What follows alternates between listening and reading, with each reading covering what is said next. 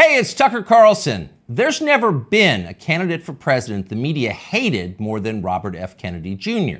You thought that title belonged to Donald Trump. Of course, it must. But go check the coverage. Trump got a gentle scalp massage by comparison when he announced.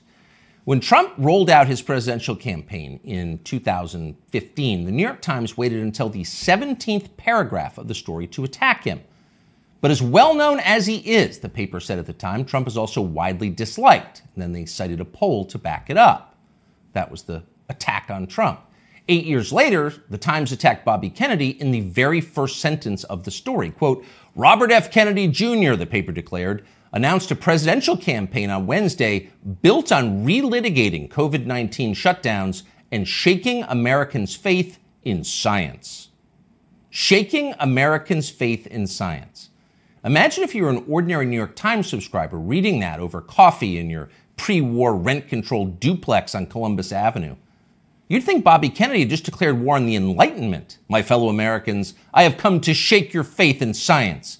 Join me as I drag our nation back to the medieval period. You'd be appalled. CBS News viewers likely were appalled. In its coverage of Kennedy's announcement, CBS denounced the candidate's views as, quote, misleading and dangerous. The LA Times called him a threat to democracy. At the offices of National Public Radio in Washington, a full blown Category 5 hysteria typhoon broke out. NPR devoted an entire segment to savaging Kennedy, not just as a candidate, but as a human being. NPR described him as someone who, for his own perverse reasons, has made, quote, debunked and false and misleading claims that undermine trust in vaccines, and who, in his spare time, provides moral support to crazed extremists who, quote, rally under the banner of what they call liberty or freedom. People magazine didn't even bother to report a single word of anything Kennedy said at his announcement, and instead wrote an entire story about how his relatives hate him. Kennedy's younger sister, Kerry, the magazine reported solemnly, does not approve of Bobby Jr.'s harmful views. His harmful views! Bobby Kennedy's thoughts alone are evil enough to hurt people. That's been the tone of the media coverage around Bobby Kennedy Jr. for the past 18 years, since July of 2005. That's the moment that Kennedy published a magazine article suggesting there might be a link between the rise in diagnosed autism cases and the ever expanding schedule of mandatory childhood vaccines. The day that story was published, Kennedy's reporting was considered so solid that two outlets ran it simultaneously Rolling Stone and Salon.com. Unfortunately, neither one of them understood what they were up against. The pharma lobby rolled out the most ferocious public relations campaign in memory, and both publications swiftly caved. Both pulled the story and then disavowed it, groveling as they did. No one in the national media bothered to explain why autism diagnoses had skyrocketed. If it wasn't the vaccines, and maybe it wasn't, then what was it? To this day, there has not been a convincing explanation. Instead, reporters just attack Bobby Kennedy. They've called him a lunatic and a Nazi. Instagram shut down his account. YouTube just last week pulled down a perfectly reasonable interview he did with Jordan Peterson, citing unspecified misinformation, and so on. Kennedy became the most censored famous person in the United States. At this point, most Americans have heard a lot more about Bobby Kennedy Jr. than they've heard from him. He doesn't get many offers to speak from big platforms. But last week, Joe Rogan gave him one. Here's some of what he said. Why do five of my seven kids have allergies? You know, it's it, and of course we know why, because aluminum uh, adjuvants give you allergies. They're designed to make you, you know, to, to create a hyperimmune response to, to, you know, to foreign particles. And the last category is, yeah, the allergic diseases, uh, peanut allergies, food allergies, um, eczema, which I never knew anybody with eczema when I was a kid. I never, uh, asthma, I knew people with asthma, but it wasn't one in every four black kids like it is today. So, you know, all of those things. Now, we went from uh, 6% of American having chronic disease. By 1986, we're starting to add the vaccines, and we got um, and 11.8% of kids now. So it's doubled. Why do five of my seven children have allergies? Now, we don't know the answer, of course, But it's an interesting question. In fact, it's an important question that deserves an adult answer, not that you should hold your breath waiting to get one. Bobby Kennedy asks a lot of questions like that. He notices things. Kennedy pays attention to the world around him, and he wonders why it's changing. He's an outdoorsman, a falconer, and a fly fisherman. He's interested in how nature works. He's curious. Not so long ago, these qualities were considered essential to the practice of science. All scientific discovery comes from observation, empiricism, patient watching. Without the willingness to put aside your pre assumptions and assess with honesty the things you see and touch and smell, the changes taking place right in front of your face, you can't do science. You can't create art either, or journalism, or theology. You have to be willing to notice the obvious. And when they tell you you're not allowed to notice the obvious, you should be concerned. Imagine you're on a commercial airline flight. The plane is just leveled out at 37,000 feet. You're closing your eyes for a nap. And suddenly you smell smoke. And it's not your imagination. You can see it. It's starting to fill the cabin. All around you, people are hacking and choking. The guy in the next seat has a napkin pressed against his mouth, and he's mumbling what sounds like Psalm 23 Yea, though I walk through the valley of the shadow of death. So clearly, the airplane is on fire. But almost unbelievably, no one has said a word about it. Not a single person is acknowledging this is happening. Everyone is silent. So in panic, you yell for the flight attendant. There's smoke in the cabin, you say as if she hasn't noticed. But she stares at you with hard eyes. Shut up, racist, she replies. That's a dangerous Russian conspiracy theory. Stop spreading misinformation or I'll call TSA and have you arrested when we land. That sounds like a fever dream, but it's also pretty close to the experience of living in the United States at the moment. All around you, things seem to be fraying and getting worse. Your gut tells you there's something very bad going on, and all the evidence suggests that there is. But the people in charge won't acknowledge that. Everything's fine, they scream. Stop noticing. But wait, I don't remember this many kids having allergies or asthma or eczema or autism or, for that matter, body dysmorphia. And why so many suicides? What's going on here? Shut up, stop asking questions. That's their answer. But Bobby Kennedy won't stop asking, and that's why they hate him. As Kennedy spoke on The Rogan Show, a reporter for Vice.com called Anna Merlan was watching. Merlan was so enraged by what she saw that she dashed off an article attacking Joe Rogan's employer for allowing the conversation to take place. Spotify has stopped even sort of trying to stem Joe Rogan's vaccine misinformation, read the headline. The piece never even described much of what Bobby Kennedy had actually said. Merlan dismissed the entire interview as, quote, a detailed survey of Kennedy's most dangerously incorrect views, a far too extensive list to outline in full. In other words, we here at Vice don't have time to describe all of Bobby Kennedy's lies, but trust us, they were lies. Then Merlan called Spotify to see if she could get the episode censored. Much to her profound frustration, Spotify refused to censor the episode and kept the interview on its website. So she spent the next several days ranting about all of this on Twitter. People were listening to the wrong things, and Anna Merlan was mad about it. So was Peter Hotez. Hotez is a pediatrician from Texas who became moderately famous on MSNBC during the COVID lockdowns as a Biden shill and a vaccine promoter. Hotez read Anna Merlan's piece and then huffily retweeted it, Effectively, why is Bobby Kennedy allowed to talk in public? And that gave Joe Rogan an idea. Why not have Peter Hotez debate Bobby Kennedy on his show? You claim he's wrong. Why don't you explain why he's wrong? That seemed fair. But Hotez wouldn't bite.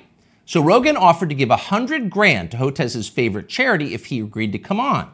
Soon others made their own pledges and the pot swelled to over a million dollars. But still, Peter Hotez wouldn't come. Instead, he scampered back to MSNBC, where one of the channel's oilier hosts assured him he was doing the right thing by dodging the debate. Arguing with Bobby Kennedy is morally equivalent to debating a Holocaust denier, the host said. No decent person would do that. And of course, Hotez agreed. Quote, 200,000 Americans needlessly perished because they believed the anti vaccine disinformation and refused to take a COVID shot. So, really, talking to Bobby Kennedy would be a lot like abetting murder. And Peter Hotez, MD, PhD, was not going to do that. But wait a second, you ask yourself. Let's think about those numbers. 200,000 people died because of vaccine disinformation from Bobby Kennedy and people like him? Hmm. How do we know that? Is that really science? No. It's not science because we don't know that. We can't know that. There is no way to know that. Peter Hotez's claim is a political attack posing as science, and he specializes in those. Here he is on television during the so called pandemic it's all about uh, mask mask compliance. That's going to be absolutely critical because if you don't have masks, remember this virus aerosolizes. So even six feet is not enough. Uh, it can go 17, 18 feet, several meters. What we really have to do is have vaccine mandates in the schools. We should have a rule that anyone who walks into a school over the age of 12 has to be vaccinated. This is the nature of the anti-vaccine movement in this country. It's got it's somehow married now to uh, far right-wing extremism and and white nationalist group. Anyone who's unvaccinated and has been lucky enough to escape COVID, your luck is about to run out. And I call it anti science aggression coming mm. from Senator Rand Paul, Senator Johnson, members of the House of Representatives, in addition to those two senators, are killers. It's all about mask compliance. We must have vaccine mandates for children. Take the vax or you will die. Anyone who disagrees with me is a white nationalist and a killer and probably an agent of Putin. Do we say probably? Let's revise that. Certainly an agent of Putin. Again, here is Dr. Peter Hotez. We're starting to see now those same anti-vaccine messages that's coming out of the U.S. Uh, and, and, now we're finding it in Africa and Latin America. And remember, what the other re- reason we're seeing this is the Putin government has, uh, and this has been reported by U.S. and British intelligence, has been piling on with this whole systematic program of what's being called weaponized health communications, trying to destabilize democracies with anti-vaccine, uh, anti-science messages and targeting so, according to British and U.S. intelligence, anyone who disagrees with Dr. Peter Hotez is a disloyal American working to destabilize our democracy on behalf of Vladimir Putin. Now, by comparison, never in his life has Bobby Kennedy Jr. said anything half that demented. But keep in mind, Peter Hotez claims to have a valid medical license. He is allowed to treat patients.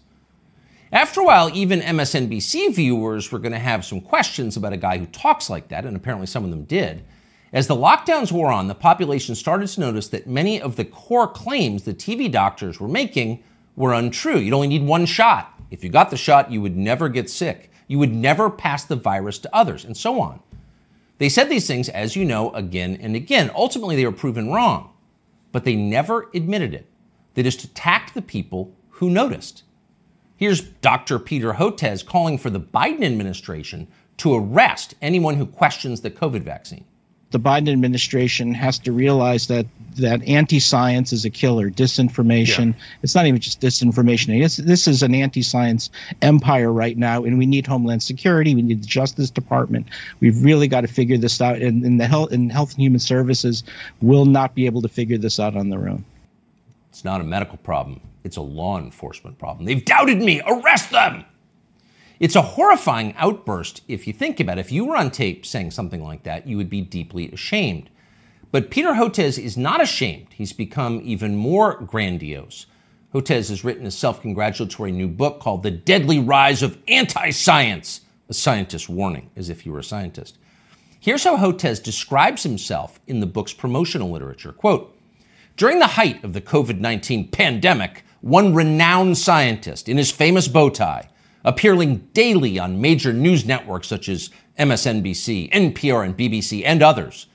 Dr. Peter J. Hotez often went without sleep, working around the clock to develop a nonprofit COVID 19 vaccine and to keep the public informed. During that time, he was one of the most trusted voices on the pandemic and was even nominated for a Nobel Peace Prize for his selfless work. He also became one of the main targets of anti science rhetoric that gained traction through conservative news media. End quote, though we could go on. So here you have a renowned scientist, selfless, trusted, going without sleep, self denying, persecuted by extremists for daring to tell the truth, the Albert Schweitzer of cable news. That's Dr. Peter J. Hotez. The fact that a partisan buffoon like Peter Hotez can describe himself this way with a straight face and the backing of a publisher makes you despair for the country's future. But don't despair. There is hope. Hotez will never debate Bobby Kennedy Jr., but it doesn't matter. Kennedy has already won. He's more honest than Dr. Peter Hotez, and that's obvious to anyone who's paying attention. A new Economist poll shows that Kennedy is more popular and far less hated than either major party frontrunner. After almost 20 years of being silenced, Bobby Kennedy Jr. is being heard. And why wouldn't he be? Kennedy's theories about vaccines may be right, they may be partially right, they could be even utterly wrong. No one's proved it either way. But what we can say with certainty is that America's medical establishment has beclowned itself for all time. Its official positions on vaccines, psychiatric drugs, puberty blockers, reassignment surgeries, a long list of other politically fashionable priorities have no connection whatsoever to legitimate science. It's all effectively witchcraft. At the annual meeting of the American Medical Association in Chicago last week, for example, delegates issued a statement attacking the body mass index as a tool of, quote, racist exclusion, which has caused historical harm. Next year, they will denounce thermometers and stethoscopes. They're insane. Compared to them, Bobby Kennedy is a mainstream figure, and people understand that. That's why he's winning. And you know he's winning by how his critics are doing. So just four years ago, Anna Merlan was regarded as an important expert on conspiracy theories and misinformation. She'd written a book on the topic. Here she is talking about it. I've always thought that in the case of conspiracy peddlers, it's not necessarily a super profitable enterprise to ask whether they really believe it or not, because I don't know what's in their hearts. I don't know what's in their minds. All I know is what they spend their time doing, which is promoting conspiracy theories. Um, in the case of ordinary people, conspiracy consumers, and most Americans are, to some degree, consumers of conspiracy theories. All the studies that we have show that like one in three Americans believe in some conspiracy theory to some extent. Um, for the people in the very sort of deep end of the conspiracy pool, people who are consuming a lot of conspiracy content, I think it's really important to look at the way it helps them make sense of the world and make sense of our political moment and make sense of a lot of times like what's happening in their own lives. All the studies that we have show that like one in three Americans believe in some conspiracy theory. Huh? You'll notice the upspeak, the rising inflection at the end of the sentence. That's a familiar tic in Brooklyn. It's designed to turn a declarative sentence into a question and thereby belittle the listener. Do you follow me? Is this too complicated for you? So the lady in the nose ring wants you to know she's smart, but she's not. When Merlan recorded that interview, Vice, where she now works, was valued at more than $5 billion. Genius investors like James Murdoch were showering the company with money. Everyone wanted in on the future of media, which was uptalkers like Anna Merlan lecturing you about racism and misinformation. But that has changed. Last month, Vice filed for bankruptcy. Anna Merlan is still on Twitter screeching about how her critics are transphobic, but nobody cares. Nobody wants to hear from Anna Merlan anymore. The gatekeepers are transparently ridiculous. Everyone can see that. People have started to notice.